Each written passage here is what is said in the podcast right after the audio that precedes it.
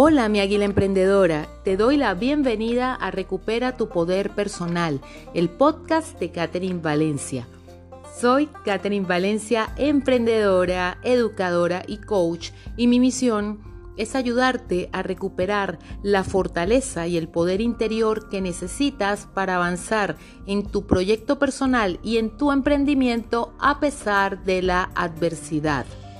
Antes de iniciar, te invito a que me sigas en Caterine Valencia Coaching, donde encontrarás herramientas que te van a ayudar a empoderarte y por otra parte me va a encantar conocerte, saber de ti. Hoy vamos al tercer episodio titulado Cuando llegan las pérdidas. Estos son momentos de la vida inevitables y muy difíciles de abordar lo vamos a ver desde la perspectiva de las estaciones de la vida. Si no has visto el episodio anterior, te invito a que detengas este episodio y vayas al episodio número 2 para que veas un poco las historias que ilustran lo que representan las estaciones de la vida. Las pérdidas se parecen mucho a los inviernos. Hay una escena de la serie Juego de Tronos en que está justamente en la última temporada, en el tercer episodio, donde hay una batalla titulada La batalla de Invernalia. Es una batalla que estresa porque no se puede ver con claridad, eh, hay mucho frío, no sabes dónde está tu oponente, no, no ves el factor sorpresa, está todo el tiempo ahí presente y la tensión que experimentas, por ejemplo, en mi caso, es sumamente inmensa. Estar ahí sin poder tú mismo ver, no te imaginas cómo están las personas que están representando esa batalla. Y es que así son los inviernos, así son las pérdidas. ¿Cuántas veces ante ese tipo de situaciones has sentido miedo, frustración, te has sentido enseguecido incluso por no tener claridad en torno a lo que viene después o esa tristeza eh, que, que desconsuela, esa tristeza de melancolía, de lo que se perdió, de cómo era antes, de cómo no puede ser. Eso es a lo que llamamos inviernos o vivir una pérdida. En este momento quisiera preguntarte, ¿has pasado por alguna pérdida? Estoy segura de que me vas a decir que sí. Todos hemos pasado por pérdidas, pero quizás la estés viviendo en este momento. Hay varios tipos de pérdidas o de inviernos. El invierno de la enfermedad, el invierno de las rupturas, el invierno de la quiebra económica, el invierno de la traición, del desengaño, de las mudanzas para muchos, de la emigración el invierno de la soledad, entendida como ese estado en el que a pesar de estar acompañado, te hace sentir solo. Esos son los inviernos. Hay una historia que ilustra esto muy bien, se llama Comer, rezar y amar. Esta historia seguramente se te hace familiar, es una película que está basada en la novela autobiográfica y homónima escrita por Elizabeth Gilbert. La protagonista de esta historia, llamémosle Elizabeth, se enfrenta a un divorcio que, cuya decisión es tomada por ella misma, ¿no? Entonces en la película nos cuenta sus momentos de dolor, el viaje personal que ella emprende, en este caso viaja a Europa, viaja después a la India y va atravesando por diferentes etapas que van mostrando muy en paralelo lo que sucede con una persona cuando se encuentra frente a una pérdida.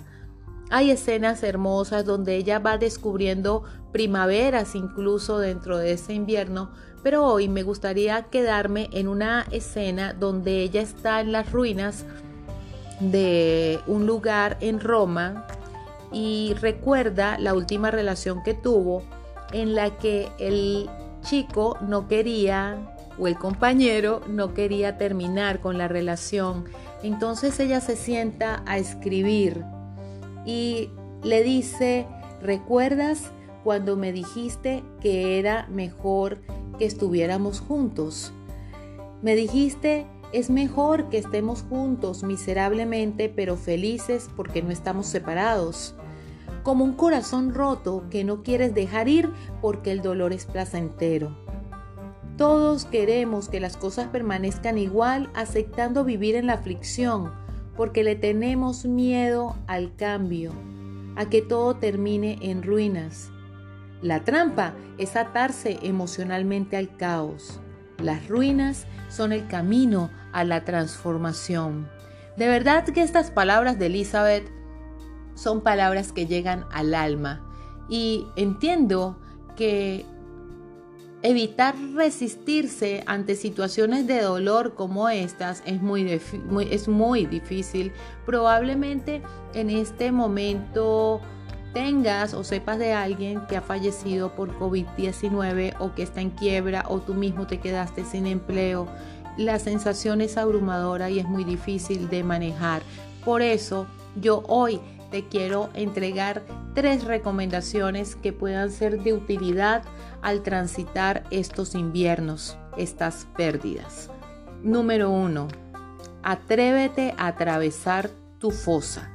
Esta es una frase que le dice un guía de meditación a Elizabeth cuando está en la India, porque ella se distraía, no lograba meditar, eh, se sentía perdida y hubo un punto en que después de una conversación te invito a que veas la película, si ya la viste, mírala nuevamente, donde él le dice, atrévete a atravesar tu propia fosa, atrévete a atravesar la cueva, atrévete a sumergirte en la situación para sentir realmente lo que es el invierno de la pérdida. Muchas personas se, y me pasa con muchos clientes que atiendo en mis sesiones de coaching, que se ocupan en el teléfono o salen de compras o no duermen o se inscriben en el gimnasio, se inscriben en muchas partes, se llenan de trabajo para no pensar, porque de verdad que es aterrador hacer ese viaje, el viaje hacia el interior. Si te sientes muy afectado en este momento, probablemente necesites la ayuda de, de un profesional no olvides que también tienes a tus amigos y por ninguna razón te aísles, pero empieza tu viaje interior, porque lo que no aceptas, a lo que te resistes, se hace más fuerte y puedes prolongar los inviernos más de lo necesario. Recuerda que las estaciones son temporales, todo pasa y cuanto mejor lo puedas transitar, va a ser una oportunidad que te va a acercar a las mejores primaveras de tu vida.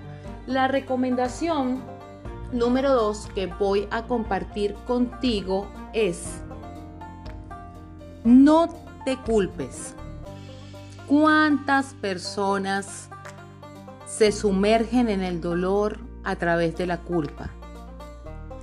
Si yo hubiera hecho, si hubiera llamado, si le hubiera dicho que la amo, si le hubiera dicho que lo amo, si me hubiera despedido de mi madre, si hubiera ahorrado más, si hubiera llegado más temprano al trabajo, si no hubiera conocido a esta persona, si hubiera empezado el otro negocio, si no me hubiera equivocado, Todas esas expresiones que reflejan la frustración de algo que no pudiste cambiar tienen que ver mucho con la culpa.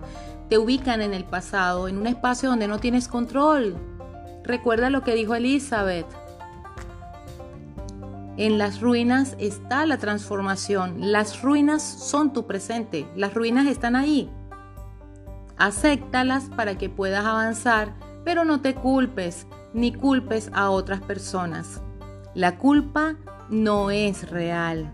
La responsabilidad por lo que puedes hacer ahora para cuidar de ti y avanzar a pesar de lo que estés pasando es tuya. Y no te tiene que pesar. Ya es suficiente con la pérdida para cargar encima también en tu espalda la culpa. Recomendación número 3.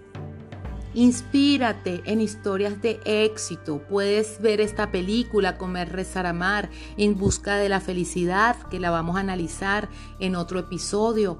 Y la historia más importante de éxito, la tuya, recuerda cuántas veces no podías salir de una situación y más adelante te diste cuenta que lo superaste, miraste hacia atrás y dijiste, wow, yo pude. Imagínate ahorita que estás en el futuro y que estás mirando dos o tres años atrás y te estás viendo aquí hoy, en este día, y dices, wow, qué mal me sentí en ese momento, pero lo pude lograr.